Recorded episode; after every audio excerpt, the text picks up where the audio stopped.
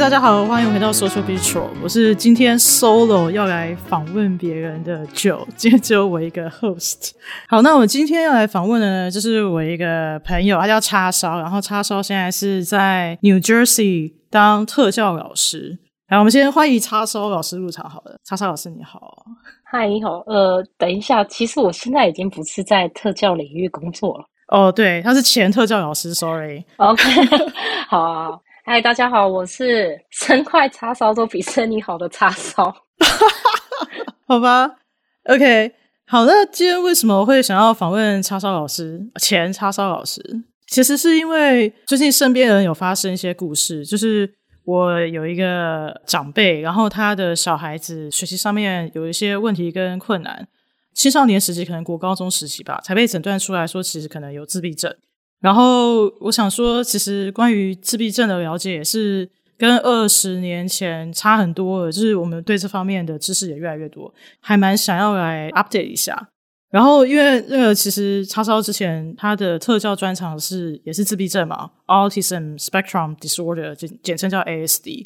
然后呢他就刚好年前突然问我说，诶，要不要来吃饭啊，好久不见了。然后就说很好，我很想跟你吃饭，但是等一下我们要不要顺便来录个音，就是有很多的问题想要问他这样。然后所以我们等一下就是会大概先介绍一下叉烧所了解的特教体系。诶，所以你对台湾跟美国的了解还是美国比较多对不对？嗯，没错，我对美国比较了解，而且因为美国每个州不一样，所以我是 focus on 新泽西州的教育体系。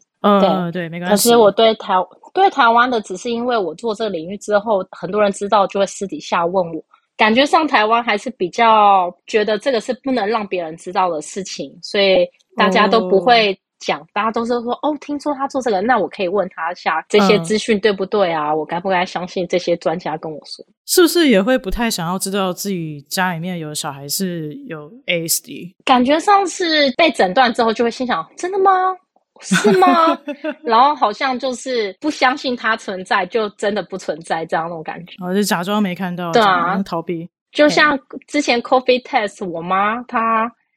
我就说哦，你觉得你担心婴儿你就测一下嘛。结果她就是怎么样都不愿意测，我就心里想说，那又不是药，只是测你有没有。你没测没看到结果也不代表你没有啊，没有 positive 就表示没有得啊。对对对，就可以当天选之人。好，那所以我们等一下可能就主要会介绍一下特教体系，因为我觉得美国的特教体系算是蛮不错的嘛，所以我觉得还蛮值得介绍给大家知道。虽然我不知道 New Jersey 是不是全美国最好的，但我相信应该是还不错。那接下来就会可能聊一下特教老师的秘密生活，然后最后我们再来 focus 一下，可能浅谈一下怎么跟有 ASD 的人相处啊，或是这大概是一个怎么样的状况。不过我相信我们在聊的时候应该多多少少就会 touch。好，那我们先来了解一下，请问一下叉烧，你是从什么时候开始从事这个领域的？然后为什么就是你是什么从3岁就开始立志要当特教老师啊？没有，其实应该是说是个缘分啦，因为我的领域跟特教一点都没有关系。就是大学所学？对，我大学是那个 engineering 嘛，是工程系的。哇，你反斜杠欸，不是通常都是然后工程然后斜杠别的地方。然后我是在 PhD 毕业之后找工作的时候就不小心摔断我的手。所以其实找工作是比较不方便，然后我当时就是找纽泽西有那种代课老师的 assistant， 然后我就去当代课老师，然后一开始在不同学校当那个因为我化工系本行，所以我做化学或数学的代课老师而已。可是就刚好有一次代课到特殊教育学校，然后才发现他们真的很缺人手。嗯，毕竟是比较辛苦一点，然后也不是你熟悉的领域，然后所以比较少人愿意去代课。可是那就有缺嘛，然后反正我那时候手有点不太方便，我一直有固定的缺，对我而言其实是比较好的，就是可以比较快去适应去融入那边的教育 system， 所以我就去了。然后进去之后他们说只要在 online tech class 你不需要有教育学程，你只要拿一个叫做 Registered Behavior Technician 的 certificate，拿到它之后呢，你就可以从事这个领域。然后我就网络上课考执照，这还是比较简单一点的啦。你不觉得这个听起来当时有没有觉得很像诈骗呢？不会啦，毕竟是 government 的东西，所以是统一的 system。如果只是一家小公司来做，听起来是比较像是诈骗，好像行销你什么上课的课程没有，可是其实他们是连课程，就是如果你愿意做的话，它是免费让你上课的啦。哇，其实很不错耶，你这样搞得我也蛮想要去就是考一下。对啊，这样考了一个执照，你相当于就是心理系或教育系这样子大学出来的 degree， 因为是拿 credential。 对，了解。那这个老师的待遇有比一般的老师好吗？因为我知道其实美国的教师的薪水 New Jersey 好像是相对好一点点，但是其实不是很高。对啊， New Jersey 还是相对其他州给的不错。那因为就不用高中老师还要去卖毒才可以。真是电视剧看多了嘛。没有，但是如果我要做我本行的话，我本行可能还是会赚比较多吧。不过就是在美国是一切以讲究福利为主的国家，因为这些福利真的会差距蛮大的，所以说好处是你是 government worker 的话，你的福利会比别人好，而且你工作的时间相对很短，7点到3点左右就离开了。哇，这是比国中生的这个时数还要少。国中生，台湾国中生，台湾国中生到5、6点。Hard labor。那这样，所以你每天的工作内容大概是怎么样？早上7点到学校，然后呢？在纽泽西比较好，就是他们特殊教育学校的话，尤其像 Autism 这个领域的话，学生跟老师的比例其实相对是2:1，所以说其实一个班大概有8到10个学生，然后可能会有4到5个老师，所以大家会互相 cover 这样子。所以基本上学生们是不会换教室的，因为在美国大部分 regular 的 school 他们是学生是会跑教室，可是对特殊教育学生，这个跑教室的概念是比较复杂，所以基本上你就是会在同一个教室，然后有专门的课，像 PTOT 或 speech 的话，或体育课，再带学生去外面的教室上课。那你们分 class 的方法是以他们需要受到的教育为主，还是以他们的本身被诊断出来的症状为主？我们分2种系统，因为我工作的地方是专门学校，所以我们整个学校的学生都有 special need，那么我们就比较可以说依照症状就是 high function 一组，然后 low function 一组。那我们即使是我们的学生是比较多的，即使是这样，我们都还是没办法说一个学年开成一个班，通常都是一个班里面大概会横跨2到3个年级这样。了解了解。对，可是通常同一个班，如果他是需要 wheelchair 的话，整个班都会有 wheelchair。如果很会打手语的话，那么我们会把会打手语的学生尽量分到同一个班级去，因为会打sign language 的老师比较少。I see。 哇，你没有再多去考一个 certificate？ 对。我的手语大概也就只是最基本的，你要吃饭吗？你要上厕所吗？厕所在那里。对之类的。在我到下一个问题之前，我怕有人不知道什么叫 high function low function， 可不可以大概解释一下？就是 high function 就只说你对一般的生活机能你能不能自己料理，然后你能不能清楚地表达自己想要说什么。那表达方式也有很多种，就是有的人是可以真的就说出来 sentence 你理解的，可是有的人是大概就是只能听得懂不会说，但他可以表达 yes 或 no。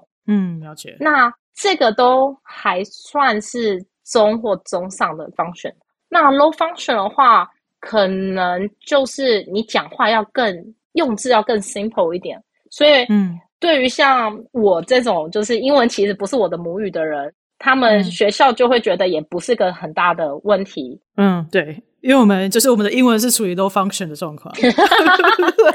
也可以这么说啦。然后外加就是同样个意思我们不会有4、5、6个说法，我们通常会比较 consistent。其实这对 Autism 的小孩是非常容易去 catch 的。对，他们希望你的讲话越直接越好，而不是讲到好像然后最后就说其实只是想问你有没有吃饱。没错，我最讨厌这种讲话方式，就是不能直接一点嘛。有时候美国人就你想要喝水吃饭你就讲啊，对啊，想要去吃哪家餐厅你就讲就好了。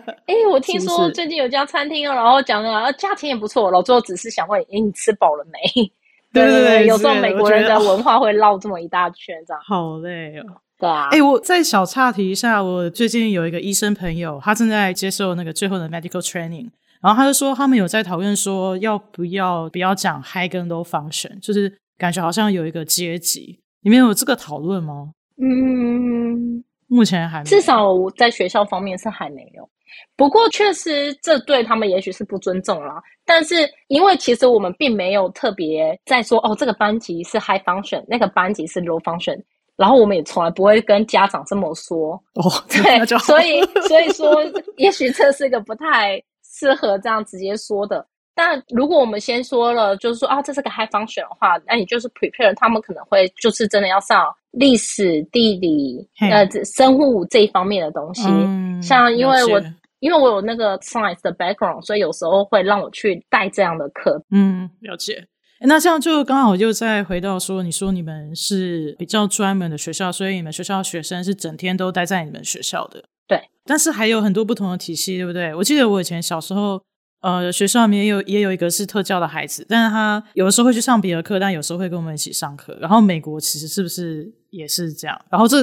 样子的方式的优缺点是什么？基本上其实就如你说各有各的好处。那在美国是并行的，那到底你是应该要在 regular 的学校但是 special need class， 还是你是在regular 的学校 regular class， 只是偶尔有些课要拉出来，就是真是 depending on 你的 ability。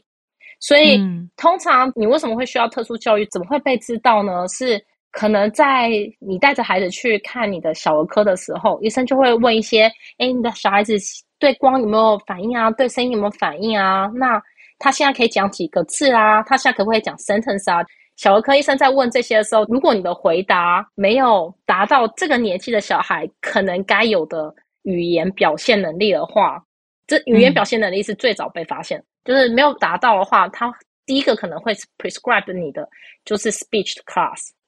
然后还有另外一个也比较容易发现是 PT， 就是说这个年纪的小孩子应该已经要能跳了，双脚跳力，但他没办法双脚跳力，他甚至连走路都没有走很好，那么可能就会 prescribe PT class。 这应该算是最早一开始就所谓的特殊教育体系这样，帮他在语言 speech 就是语言，然后 PT 就是physical therapy， 对对，就是帮他在体能上的做加强的训练。可是这都不代表说你的小孩可能有 autism 啊，或者是有其他的 disorder， 这只是说可能发展比较慢，也许是因为环境所以他给你一个辅助。那就像是有的家庭他可能是家里有讲3种不同的语言。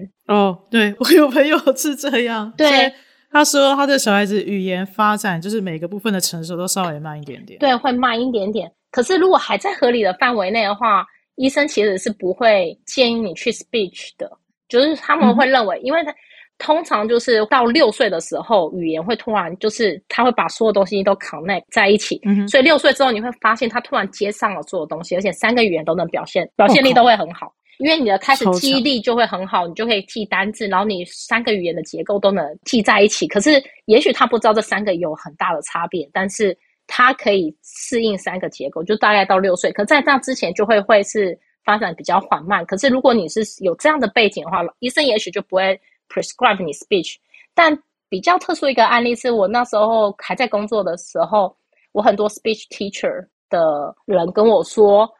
突然好忙好忙，接到很多 case， 因为那一阵子 pandemic 小孩子都没有出去，那没有出去跟别人 social， 就突然单位时间内听到的字句语言的数量就降低了很多。因为你去公园玩你会听到其他小朋友说话，你会听到其他妈妈说话，可是你在家里，然后那时候很多妈妈爸爸都还是要工作的状况下，小孩子听到的语言变少了，所以在 pandemic 的时候很多小孩被 prescribe 要有 speech 的 class， therapy。那这个 speech 是可以靠透过跟软体互动吗？还是不行？通常还是要人的互动，就是软体互动可能还没有到跟人的互动可以这么的直接反应跟快速这样。就如果你不是有先天上一些 disorder 的话，就是人跟人之间，而且不同人会比较好，因为我说睡觉跟你说睡觉这两个字可能说法不太一样哦，然后但是需要把它 connect， 对，我们可能甚至有不同的动作，譬如说哎、睡觉觉咯，我可能会双手这样摆在脸的侧边，可是你可能就不会，你就说哎，应该睡觉，你可能就直接讲。可是小孩子在学习的语言是可以透过姿势或声音通过表情的，那越多不同的人跟他讲，他可以越快的说哦，这些东西都代表着睡觉，然后他可以学得更快。可是其实如果你是 autism 的话，用 iPad 去教其实是很好的，因为他会非常 consistent， 他们的学习力有的比较慢，所以这样反而可以让他们更容易学习。好，这是还蛮有趣的。但是在我们进入到 autism 的部分之前，所以跟一般没有特教需求的学生一起上课跟在特教上课的优缺点好像还没有哦，对对对对，所以对对对，所以就你问我系统嘛，那就是说，因为我认识，就因为我做这个领域，所以很多人问我，所以我可能知道很多的 case， 对。然后我确实有认识，就是在一般的学校 public school 上课，然后他也就是在一般的班级，可能同学有的人知道，有的人不知道，他就只是有 special need， 然后他的 case 是他是 ADHD， 他比较容易因为一些声音或光啊的影响，然后会让他没办法注意力集中，就会非常的躁动。那他平常是有在吃药帮助让他可以 calm down 集中精神。像这样子的话，他其实因为他很小就诊断出来，所以他一直都有 follow 医生的 direction， 然后也很幸运的就是他学习能力是表现的不错。OK， 所以其实进入这样的班级对他很好，因为他到未来他其实他可以很自然的融入社会。因为一个班级就像一个小社会嘛，融入民宅之中不会被发现。对对对对对，他就只是跟大家比较不一样。所谓的不被发现，应该就是说不用被 stand out 出来说哦，我是多么的不一样这样。那在一般的学校 public school 的 special need class 的话，我觉得好处是，其实你是一直的看得到这个社会是什么样的面貌，可是你全班的教学的进度是比较缓慢的。所以它可以配合到你的学习的程度，因为同样的东西，有的人可能10分钟就记得住了，可是有的人可能要像背首诗，可能有的人要反复的念个3-4次，他的时间可能就是一般人的3或4倍。那 special need class 每一个学生都有自己的 IEP， 就是自己的教学课程，所以老师会稍微看一下他们的需要的是什么，然后也许会放慢速度或增加辅助的工具让他们学习。那专门学校的好处是，你的 behavior 如果是稍微比较 aggressive， 会让人家觉得你是有暴力倾向，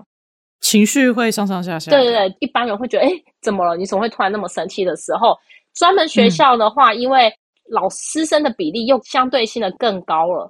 所以说就是比较多老师对应到一个老师只要照顾2个学生，所以老师更有时间专注在创造适合你的课程，也比较能辅助你的情绪去学习这样子。那听起来其实很不错啊。那可是我可能我的脑袋还停留在那种10几20年前大家对特教的想象，就觉得好像家长有的时候会很排斥送自己的小孩子去特教这样。你遇到的家长大部分都还 OK 吗？他们都是觉得这个体系很棒。因为在纽泽西的系统是这样，就是如果一个学校收一个一般的 regular 学生的话，是假设是1万好了，一学期是1万块钱的 funding，那如果是 special need 可能可以拿到13000、14000，就比较多的 funding。这个措施的好处是，现在 public school 他们很倾向收一些可能个性比较温和、比较容易被大众理解的 special need 的学生，然后比较不会被霸凌。对对，然后他们可以开一班，然后学校又拿到更多的 funding。我以前也在那样的学校代课过。那我觉得家长其实是蛮开心的，因为他们会觉得我的孩子还是有跟上一般高中的课程。对，通常在一般高中还是有跟上一般学生的课程。那有时候比较挣扎，就是刚好介于学生其学习的能力算是不错，可他的 behavior 是比较 aggressive 的一点的，有可能会送来我们的学校。这样的家长你会感觉到他比较 upset， 他就会觉得我的孩子明明很优秀啊，为什么他们不能理解啊？然后来到专门的学校之后，因为你会发现我们学校因为每一年的学生不同，所以我们其实比较没有 focus 在像台湾来讲就是国英生物化学这种专业的，没有 focus 在这边，我们比较 focus 在如何让学生可以自动自发去学习，然后会比较冷静的学习听课程啊这样子，所以他们就会觉得、啊在你们这边上课的就没办法考试，没有办法去考试，没办法考试，没有办法在社会竞争，这样他以后要怎么自己生活，我的孩子怎么觉得这样，我家长就会觉得哦，为什么要把我学生送在这里？可是其实如果他能 calm down easily， 然后他可以在有限的时间内很专注，然后赶快学习，我是觉得还是有机会回去 public school 的学校去，然后再跟上课程，所以不需要那么排斥。可是另外一方面，就会我们所谓说的 low function 的学生的话，家长送进来其实通常都还蛮 appreciate， 因为他们就可能真的在一般的学校非常的跟不上，然后老师因为毕竟那边一对多，所以学生没办法得到很好的重视的时候，学生可能会有比较多 behavior， 所以家长会很焦虑，因为你在学校8个小时，学生如果都已经习惯发生什么事他就是这样的行为的话，他回家其实也是这样，所以家长反而更焦虑。那这样子的话，就特教的学校的学费有比较贵吗？我不知道其他州怎么样，因为纽泽西是在上大学之前 public school 是不用钱的。哇、哦，怎么这么好？对，所以我们的我之前都不知道，所以我们的 property tax 很贵啊，就每个州是不一样，所以我才说我们这个是我们州的机制。那这样生小孩比较赚，对，如果付了买了房子之后就要生小孩，因为其实通常他们觉得幼稚园以前没差嘛，所以我听过我有个朋友他就是哦没关系，我现在先搬到别州去住，我说哎那个地方学校没有人，说没关系，我打算等他国小1年级的时候再搬回来。然后同样 size 的房子，他的1年的 property tax 可能只有2-3千美金，然后我们这边已经要破万。哇，差很多、欸、差对，这样就算连那个房屋涨价应该都还是算划算吧。对啊，就是那个 property tax 真的是差很多。好，我会铭记在心的。我们讲完你每天的行程了吗？好像也没有。每天早上7点到学校之后，然后呢先喝杯咖啡，然后跟同事聊聊天。对，你周末在干嘛？我们到学校之后大概有将近半个小时的准备时间哦，让你把 material 拿出来啊，然后稍微看一看你今天可能会用到的教材，稍微准备一下，那学生就进来了，然后大概会有半个小时的时间是要等学生进来。那因为我们的学生比较特殊，所以我们老师必须出去一个一个接学生，我们是不会让学生自己一个人走的。了解。可是那是看不同区域，因为我教的算是 low function 的 autism。对。那 high function 的地方他们是可以会让学生自己走的，只要走廊上有人 monitor 就好。那我是会带学生进来，所以这是为什么我们的光上学进来这样就半个小时，那这半小时我们就会让他做一些不需要人教，他们自己就可以做自己完成的 assignment。那 motivation 就这样，你越早做完你就可以去拿到你的 reinforcer， 就是你的奖励，像是 iPad 啊，你的书啊，那有的喜欢玩积木啊。那我们的 assignment 会很简单，是他就可以完成，然后完成之后就去做他想做的事，这是我们比较常使用的 technique 方式去教 autism 的小孩。那接下来就是另外半个小时，就是给他们吃早餐。对，我们纽泽西是含早餐在那个他们学生的 meal 里面，然后差不多这样就快9点多了。他们的课程很短，因为同样的东西一直让他们待在那个上面的话，就像我们同样 routine 的事情一直做，会觉得很不耐烦，我都会了，你为什么要逼我在这里？所以我们是比较弹性的，大概就是半个小时到40分钟这个课就结束了。然后他们中间就会换课程这样子。然后就吃午餐，中间休息，然后大概2点他们就离开了学校，所以学生在教室里的时间大概只有8点到2点，6个小时，而且中间大概有快1个小时的时间是准备吃饭休息之类的。然后课程很多元，就是有，因为我不是在美国读书，我不知道 public school 是不是这样，可是我们有 PTOT speech 之外，我们还是有美术啊，然后我们有游泳课，我们除了体育课之外，还有额外的游泳课是分开的，我们还有一些，因为我们都可能面临说，因为他们是 low function， 可能不会做学术类的研究，所以我们蛮注重生活类东西，他们能不能培养出他们兴趣，所以我们会有譬如说插花课，我们会有木工的课，看着年龄来做不同的，像年纪轻一点可能就只是在木工上面上那个油漆，那高一点的可能是真的可以让他们按一个钮，然后那个锯子就会下来锯掉，然后就起来就是有包括那个 sharp object， 对对对对对对，就是有尖锐物品 involved， 对，所以就是会有这样的课程排进去。而生物化学跟那个生物化学还有物理，对，这三个课程还有天文啊什么，这些课程就会排的比较少一点，只是让他们看看他们对其他东西有没有兴趣，就是每天来学校抓周的意思。对对对对对欸，可是你说他们如果两三点就离开学校，那如果有家长他的工作什么要到5-6点之后，那他们在3点到6点之间的时间怎么办？这是为什么我真的觉得纽泽西的教育是不错的，是因为这太常发生了，所以通常像我 low function 的小孩子他们自己很容易有危险，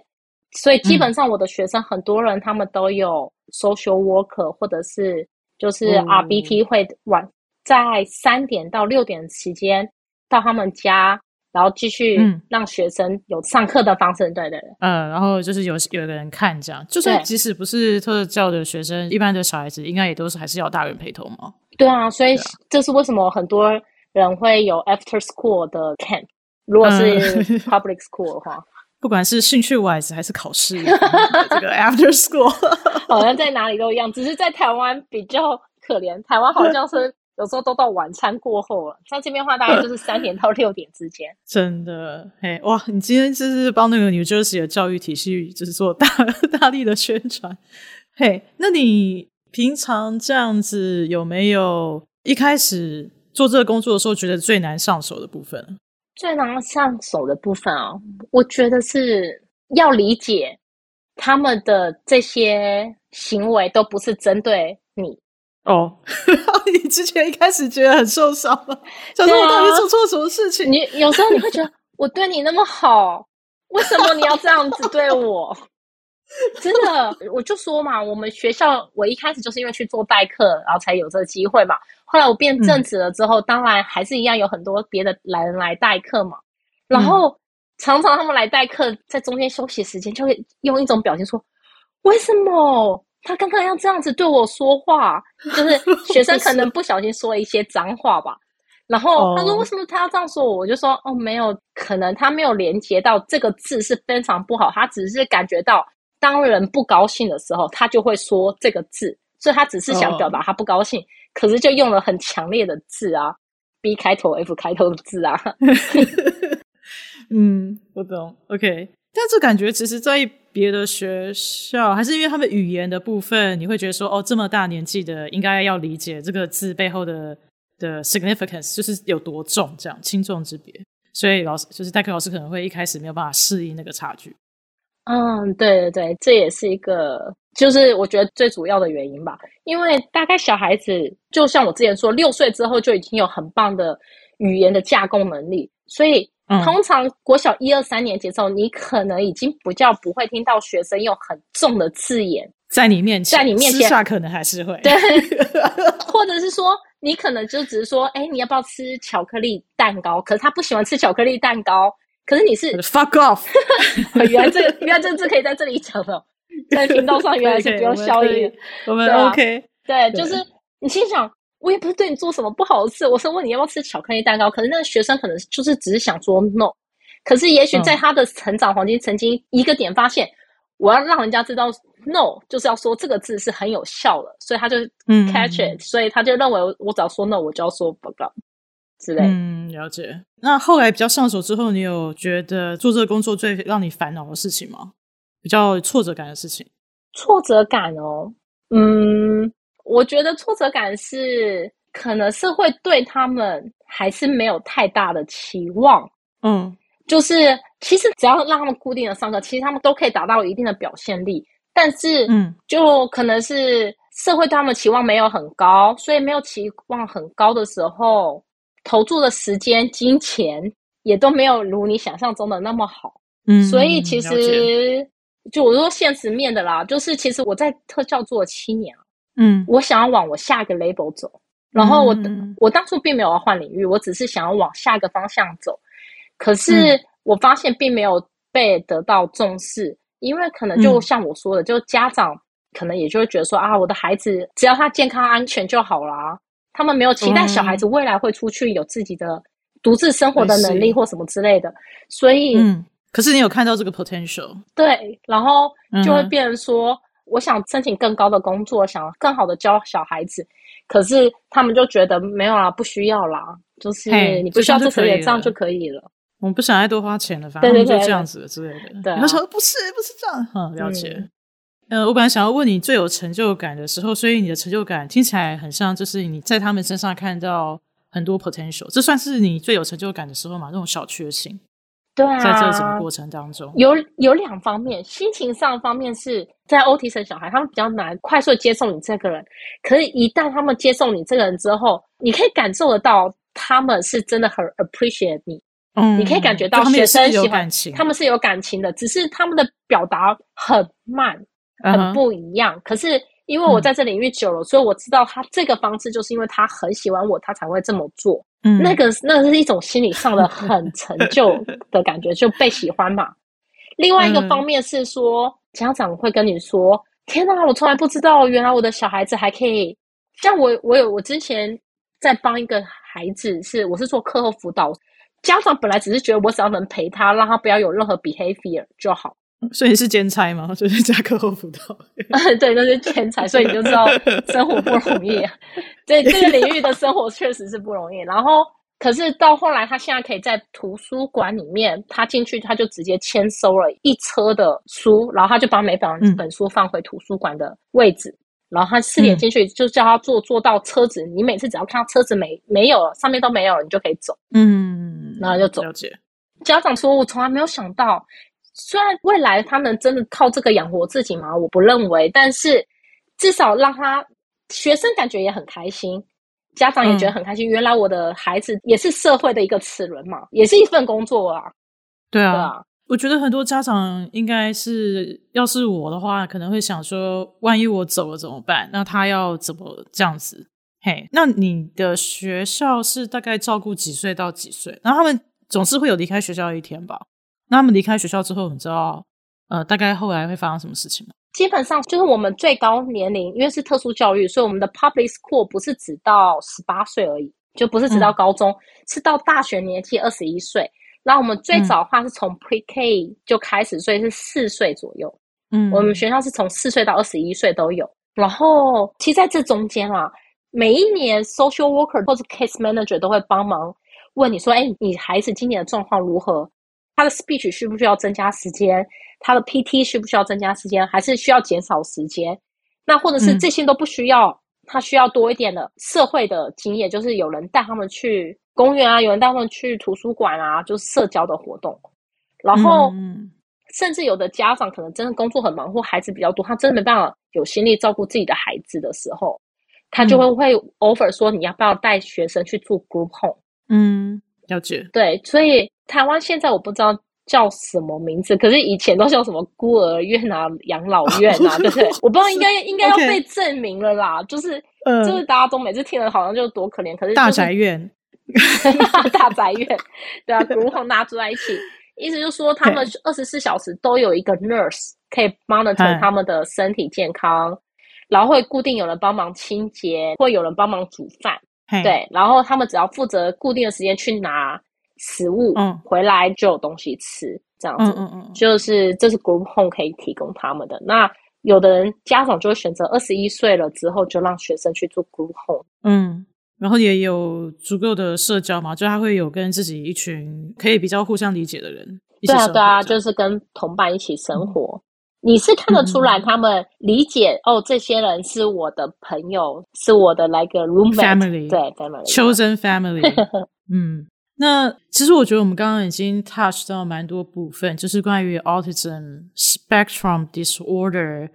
中文还是叫自闭症英文从 autism 改成 autism spectrum disorder， 因为发现关于 autism 这个表现其实有非常广的光谱，就像你说的可能有稍微比较会跟没有 autism 的人沟通，或是有时候他们可能要学习跟没有 autism 的沟通会比较慢，但中文是不是还是都叫一律叫自闭症啊？对啊，我真的是没有听过有人说他叫不同的名字，所以中文好像还叫自闭症、光谱。可是一个自闭一个自表述，对不对？对啊，而且很多人以为自闭症就只是不会跟人 social， 但是我有认识学生是非常非常爱 social， 大概是他在公车上看到我的时候就会狂挥手，下了车之后说老师好，然后已经说好了大概走3步他又要回头说老师好，然后一直到教室大概1分钟以内我们要停下来很多次，因为他就是要说老师好，就是过分 social 的，这也是我们需要想办法克服的点。可是是有那个学生是很爱 social 的，甚至可以记住你的喜好，就可能在他面前曾经吃了过一个 cookie， 所以他后来每次看到 cookie 就拿给我很贴心对，因为他就觉得这个就是你的这样子。而且因为我之前也有看部电影叫做 Chacha Real Smooth， 是一部小成本电影的，所以好像一般蛮难找到，我也不知道我在哪里找到的But anyways， 然后它里面的剧情就是有一个很开朗的青年认识了一个少妇，就是有感情问题的少妇，然后少妇的小孩子就是有点自闭症，然后演那个小孩子的演员他本身其实是的确有被诊断出来是有 autism， 但他还是就是他是一个演员，他的梦想就是成为一个演员，所以他就一直 pursue 这个 career， 所以即使是有 AAC 的小孩子也可以有很多元的工作的选择，对吧？对，是真的。在美国其实有很知名的教授是 autism， 但教授我觉得好像不是很那个，因为我常常也觉得自己的老板有 autism 我就想说你这个社交能力非常有问题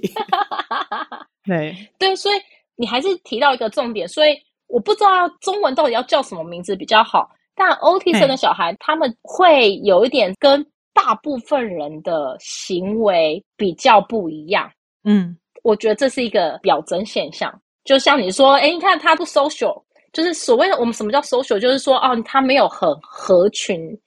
合群就是大家都做一样的事情这件事。对，所以 autism 的小孩就是不管他是哪一方面跟别人比较突出或跟别人不一样，可是他们都有个共通点，就是说可能在社交的某一个领域上跟所有人不太一样，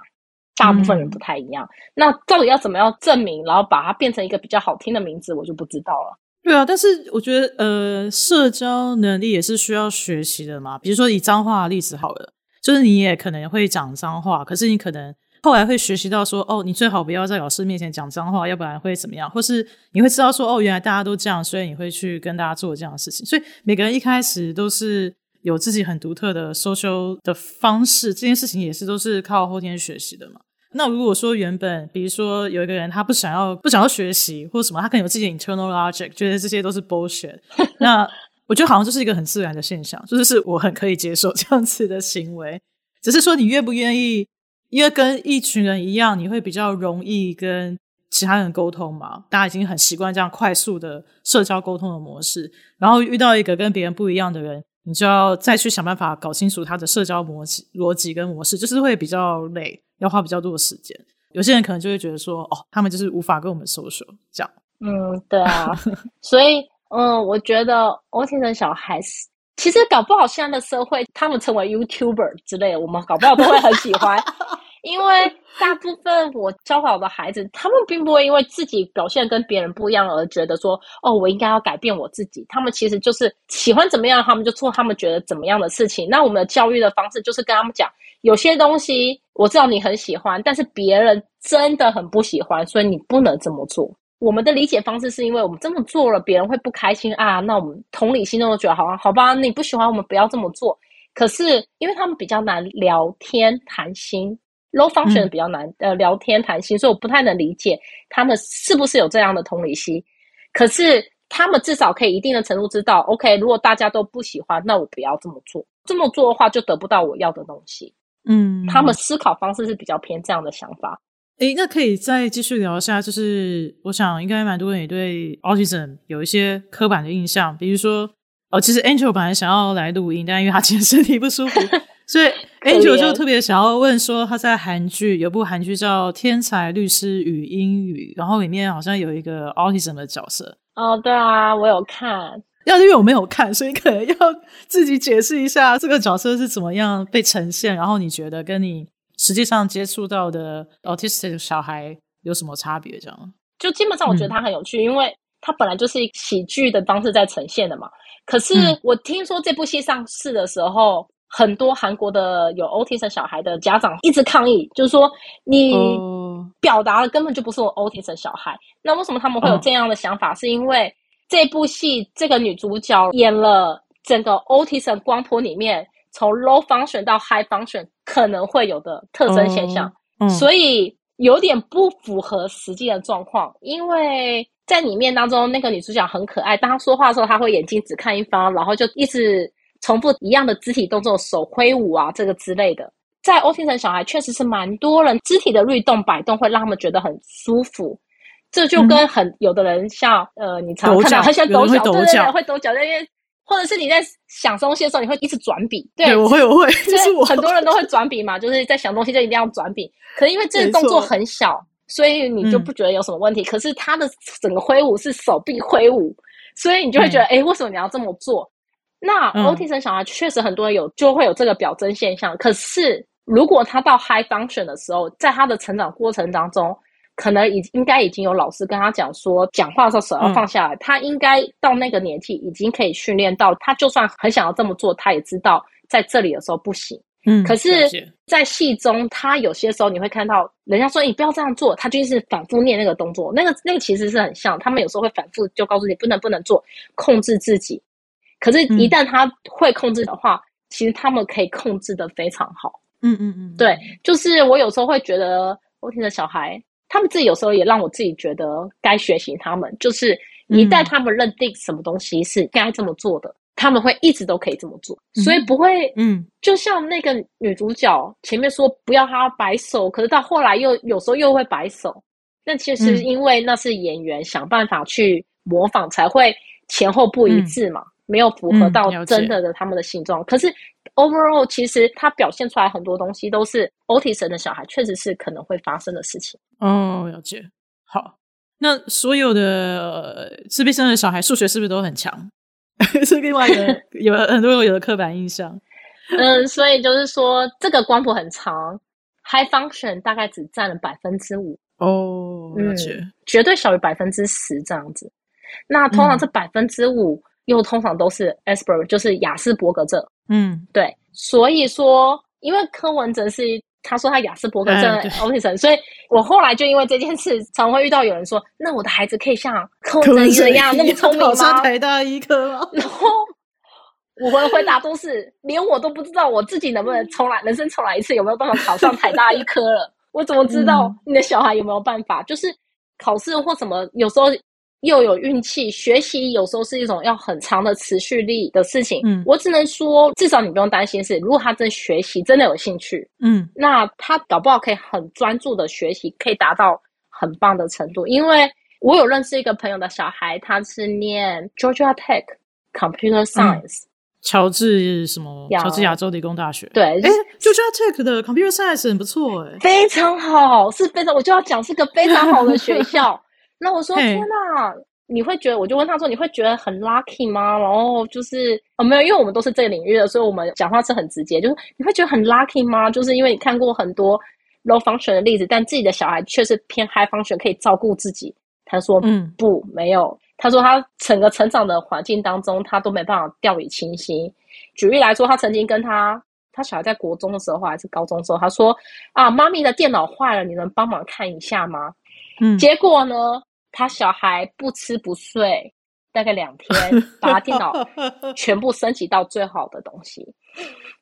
然后他说我只是希望他说我只是希望那个电脑可以，其实只要帮我重灌一下就好，对，重灌一下不要反应那么慢。就他把他整个电脑 upgrade， 而且他小孩子没有吃饭也没有睡觉。因为我说2天是因为他是隔一天就发现说起码家里的食物没有减少，然后这一看就发现灯是开的，所以代表昨天没睡觉。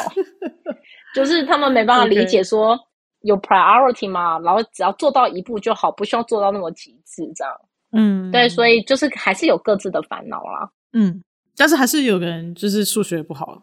对，大概还是我们一般人也是有人数学好数学不好啊，就算你从小一直补习，你可能数学就是不好，或你从小一直补习，你的国文就是不好，这就是每个人的天赋。哦，然后还有最后一个问题是想要问说，好像因为台湾这几年的早疗就是有发展起来，所以就是有一些朋友的小孩子有时候会被诊断出来有一些学习障碍，然后我就常常听到他们跟我说，哦，我觉得什么台湾有学习障碍的小孩变多了，然后可能就会觉得是环境啊，然后或是不知道是不是觉得是 overdiagnose 啊或者是什么。你有听过这种说法吗？那你会怎么说？其实这个说法很常听到，因为我的年纪也到了，我周遭所有的朋友可能都有小孩了，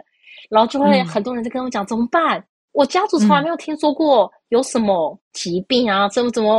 用疾病，其实我不认为叫疾病啦，因为我们说的疾病其实应该要叫做 illness 啊，或者是 disease， 他们这些有些是 disorder，就是比较叫做症状啊。对，然后没错，我觉得台湾这几年比较多被 diagnose ADHD， 可是为什么？可是他们说我从来没有听过我周遭的亲戚什么有这个，那为什么我的孩子有呢？是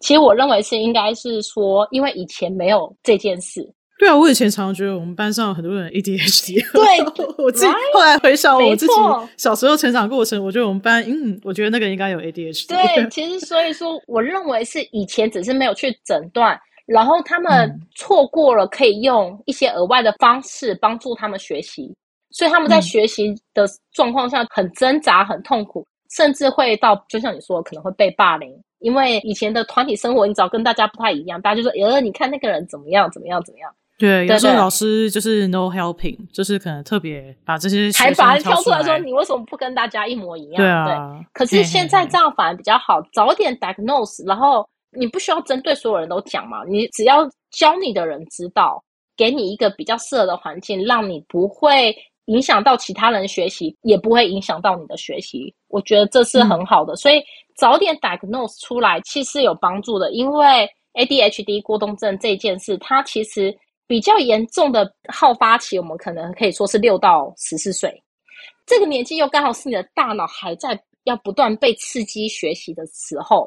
如果这时候你可能需要吃药或一些给你一个比较安静的环境学习能帮助到你的话，你好好的学习，你继续去刺激的大脑，其实到14岁之后，你就可以不需要太多的帮助继续往下去了。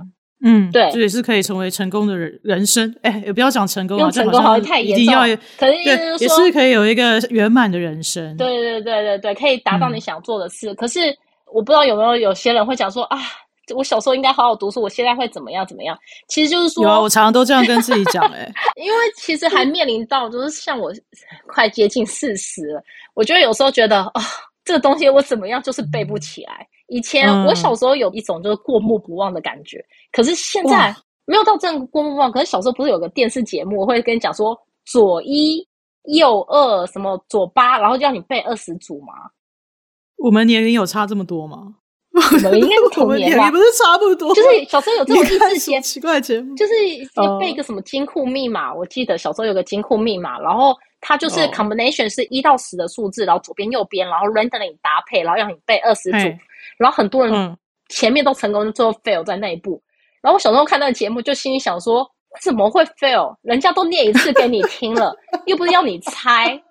然后后来我就问我妈妈或其他人，才发现原来大家会记不住。我觉得我应该就是会记不住的人啊，因为我没有办法记住没有逻辑的东西。我后来就是有把自己的能力分类一下，比如说对，他们那个点数啊，就是说有一个6公就是打电动，对。比如说你跟我讲什么1356就是什么如果没有逻辑我就记不起来，但我对事情跟事情的逻辑会非常 clear， 我很快就可以发现说你如果从 A 讲到 B， 那 A 到 B 之间是没有逻辑的。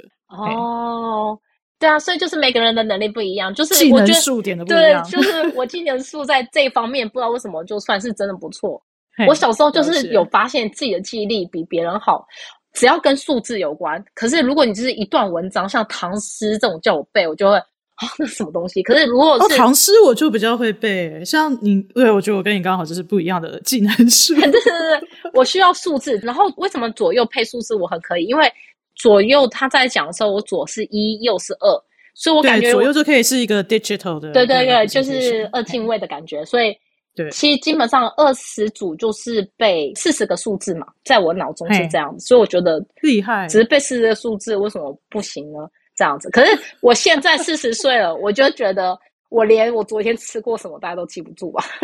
因为你可能有你需要重开机，但人生无法重开机。对对对，就这个讲。所以就是说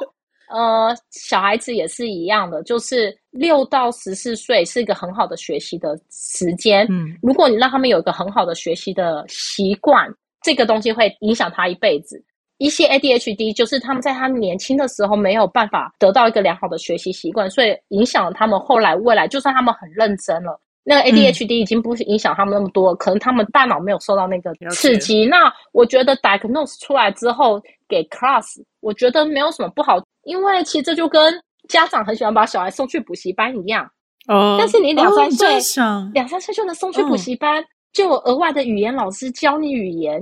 这不是很棒吗？对啊，免费的。哦，你这样讲还是很有道理。你送学生去打跆拳道，去什么玩打棒球啊？你在2、3岁的时候，他就 diagnose 你，然后说哦，你需要多运动，这不是很好吗？我觉得应该是要这样想。我觉得这个想法蛮好的。好，那我们接下来进到时间也差不多，那我们进到最后一个，我觉得也是很重要的部分，就是我们就之前在讨论这集节目内容的时候，你有说。你觉得你的特教的技巧其实蛮多用在你自己跟你女儿之间的相处，也蛮适合，就是我还蛮这件事情蛮有兴趣的，你有没有什么例子可以讲一下？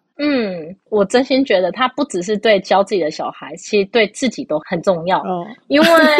我拿的就像我前面跟你讲，我拿的是 Registered Behavior Technician 这个东西，其实它并不是教育学程，它比较像是说人类的行为学这样子。用在我们一般人生活上，我可以讲说，譬如说你会看到有些 bar 或有些餐厅、饮料店，它会给你什么很咸的小鱼干啊、花生，然后给你免费吃，对不对？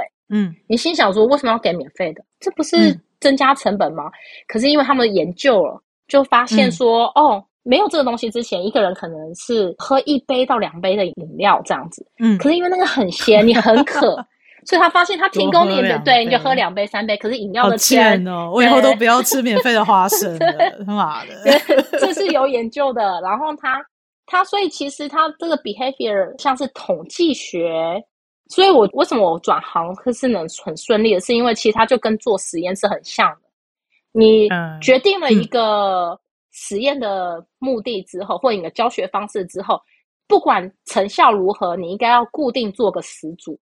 或固定做教学10次，然后统计出来。以前可能他的吸收是要教30次能成功，可是你只有这10次当中，你就发现你教了8次他就成功了。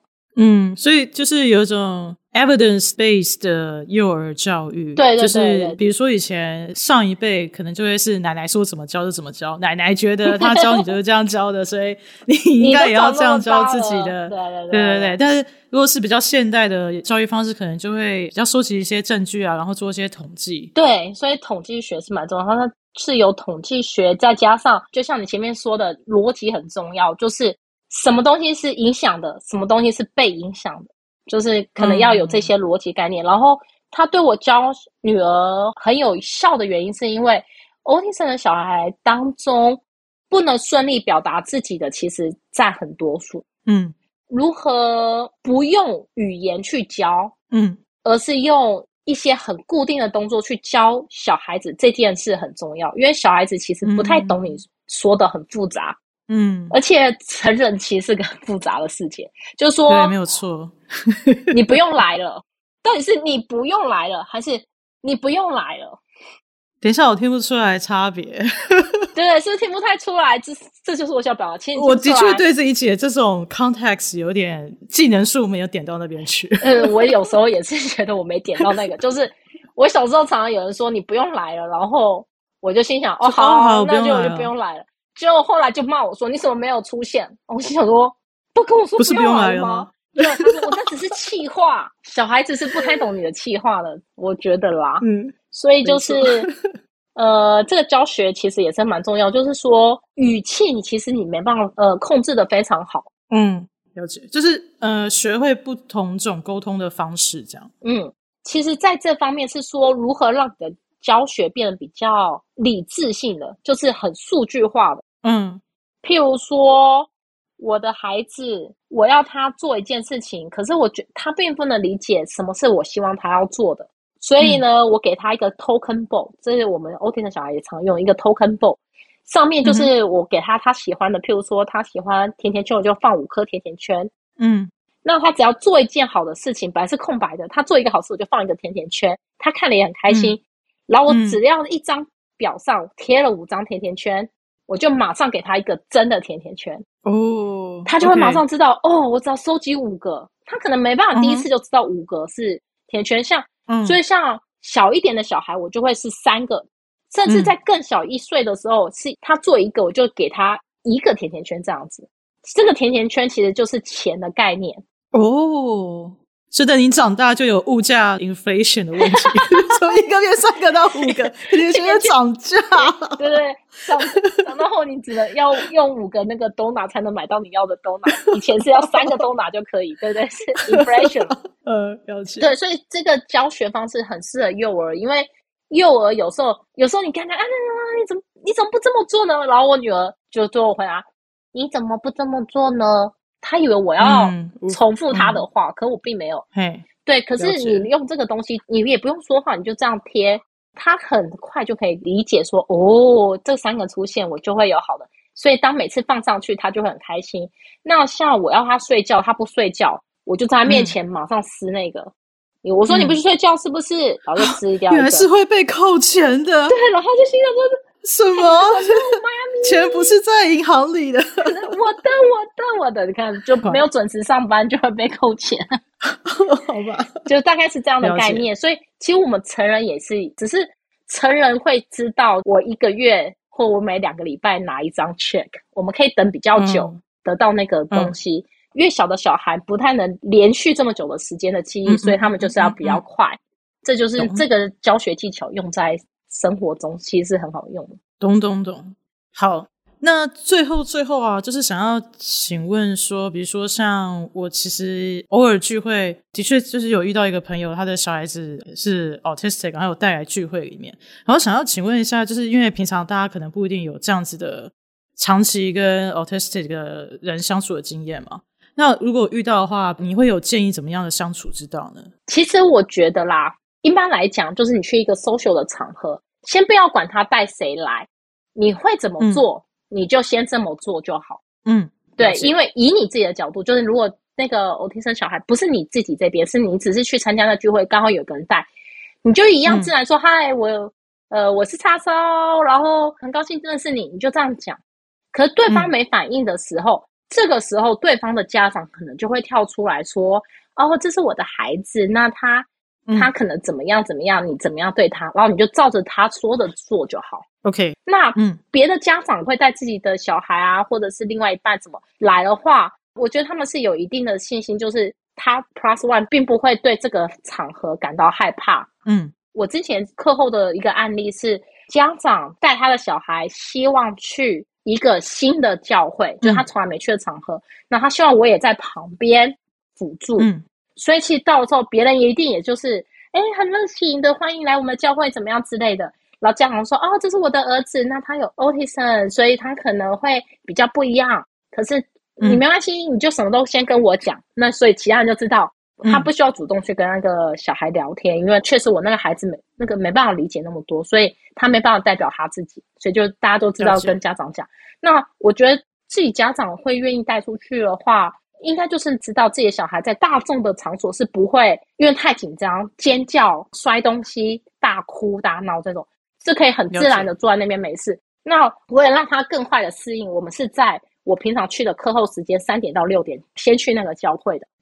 在没有其他教友的状况下先习惯那个环境。那因为我们那个时候我常常就是陪他先看一本书，所以我一坐下来我就丢一本书给他，然后我也不需要说什么，因为他已经习惯那个时间就是看书，他就在那边看书。嗯哼。然后看完书之后，下个我通常会让他玩拼图什么之类的，他就在外面继续拼拼图，他就很自然在那个环境坐2到3个小时。那在下一次的时候，我们后来开始有别的教友来，那我每次打招呼，我就会提前先跟大家打招呼说，他可能不会跟你打招呼，可以 you can always say hi。嗯，对，然后他会回你或不会回你，请你多包容，因为这是他的天性这样。然后可是有一次我不能去，他妈妈就说他就是把平常我们去带的东西，他全部都带在身上，所以小孩就是能坐在那边，他也会听，也许不是真的听教会，可是他就真的是去教会那个环境，然后可是他就是对他也没他，他等于就是去一个环境，然后把他该做的事做完，然后他就离开了。然后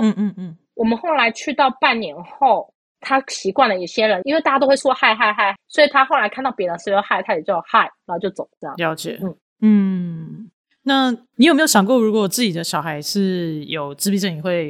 你有想过这件事情吗？有，你自己上课应该都会想吧？对啊，我在去专门学校之前，从来没想过哇，有这么多人，然后每天这样看之后，总是会担心的。其实家长很了不起。家长真的很了不起，那我只能说在美国也比较幸运了，因为政府跟社会帮忙，就像我之前说的，他们21岁之后可以去住 group home， 甚至他们有很多大公司都有 create job， 是专门让他们有做，让去填满他们的生活。就是有时候不是钱能不能养他自己这件事，而是说你如果无所事事躺在那里，其实你的人生是很无聊，他们也是会觉得无聊的，就跟一条咸鱼一样。对啊，就是你人生不会觉得很有趣。可是像 Home Depot、Lowe's， 甚至 Shoprite、Library， 他们都有工作室，让他们是只是 sorting， 就是把东西放回去他们应该有的位置，或 stocking， 或者是到那边去查有多少的 quantity 还 left on the shelf 这些工作。那其实他们都可以做得非常好。我甚至遇过可以自己开车去公司的。哦，那很好啊。对对对对。就 transportation， 就很自由。对对对，其实就是很自由完整的人生啊。对啊对啊对啊。真的。就是工作一方面是赚钱，可一方面其实是让你自己的生活达到成就感。我觉得这件事蛮重要。这也是就是我们希望放进 Autism 小孩当中的生命当中。他们应该也是要有一些部分让他们自己感觉很幸福。对啊，因为就是其实大家都是人这样。对啊。嘿，好啊，那我觉得今天谈话很丰富，很棒。最后你有什么想要讲的吗？总结回顾过去7年。对啦，其实7年很遗憾我没办法继续往下一个 level， 因为我本来是想要成为指导者，因为我自己觉得我做得很好，所以我希望成为指导者 supervisor 去教大家如何比较 consistent 的去教这些小孩。那我为什么后来去做别的领域，是因为就前面我稍微提到化学这方面比较强，所以我其实现在是往 pharmaceutical 方向走。New Jersey 有很大一块的那个 pharmaceutical 的 cluster。 对，然后我不知道有没有机会，未来我不知道有没有机会，但我希望我可以到 Autism 小孩的制药厂去做吃药，不是说这是一个 disease 你可以 cure 你的 autism，而是说可以帮助你比较 calm down。 很多人不愿意吃药，但我就在想很多人40几岁开始就吃高血压的药、糖尿病的药，这些药都不是说我吃了一下我的糖尿病就噗就不见，其实它也就是慢慢累积的，让你长期能控制嘛。那所以说辅助的效果，所以其实如果要做到真的很好的时候，希望可以做到可以让大家觉得很安心使用的药，就像 Vitamin C 这样，你是可以很安心的使用，然后希望能帮到 Autism 小孩这一块啦。这是如果我能回来再继续做这些东西，我会觉得人生很有价值，人生也完满了。对对，就前面说人生圆满了，这是很不错耶。对，希望你早日可以达到这个目标，希望我们一起早日可以达到这个目标，不管是学界或者是制药界。哇，这个 ending 真是太庞大了，这超越我的想象了。我本来只是想要讲那个特教老师的秘密生活而已。没有没有啊，都是理想。但人生没有理想跟咸鱼有什么两样？嘿，好，那今天非常谢谢叉嫂跟我们分享。太好了，等我真的比较有空的时候，我们就一起再约吃饭，可以再聊其他的事情。好，加油啊。好，那我们今天就到这里咯。那个希望大家还喜欢我们今天的这个节目，然后如果你觉得这里面的内容你可能有朋友有兴趣的话，那也欢迎分享我们的 podcast 给你的朋友听。然后就是如果有空的话觉得不错的话，也可以记得在 Apple Podcast 里面就是按个5星，然后留言一下，或是 follow IG 让我们知道你对什么样的题目有兴趣。好，那我们今天节目就到这里咯。好，拜拜，立马去按。